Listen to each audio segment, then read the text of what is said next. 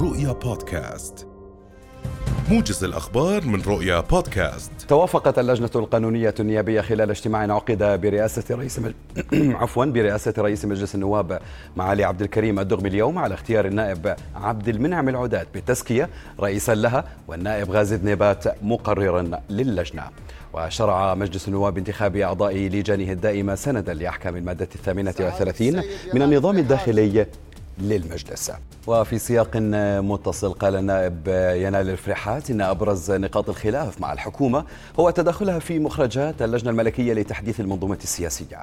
وحول توقيع إعلان نوايا للبحث في جدوى مشروع إقليمي مشترك للطاقة والمياه مع تل أبيب والإمارات برر فرحات جفاف السدود.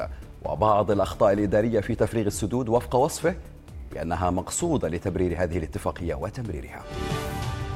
قال الناطق الإعلامي باسم وزارة التربية والتعليم الدكتور أحمد مسعفي أن الارتفاع الملحوظ في عدد إصابات فيروس كورونا في الأردن له انعكاسات على القطاع التربوي مؤكدا لرؤية أن جميع الامتحانات النهائية ستكون وجاهية. أكد مدير وحدة تنسيق القبول الموحد والناطق الإعلامي لوزارة التعليم العالي والبحث العلمي مهند الخطيب بأن عملية تقديم طلبات الاستفادة من البعثات والمنح والقروض الداخلية التي تقدمها الوزارة لطلبة البرنامج العادي في الجامعات والكليات الأردنية الرسمية للعام الجامعي 2021-2022 ستنتهي في تمام الساعة الثانية عشرة ليلا من يوم بعد غد الخميس.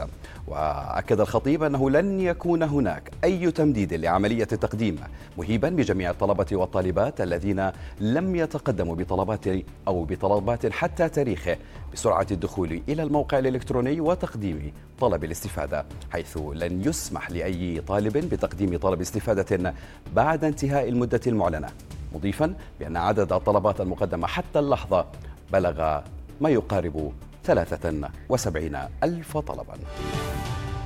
ارتفع الدين الحكومي الداخلي والخارجي مع نهاية تموز الماضي إلى قرابة 34 مليار و200 مليون دينار مقابل 33 مليار و32 مليون دينار في نهاية العام الماضي.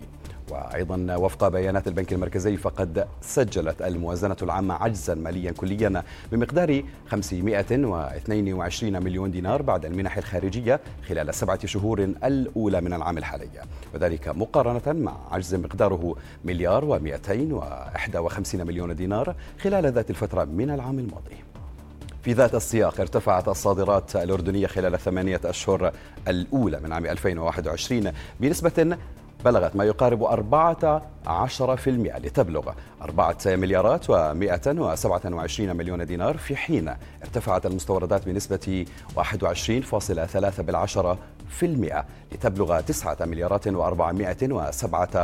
أو 97 مليون دينار وفق بيانات البنك المركزي.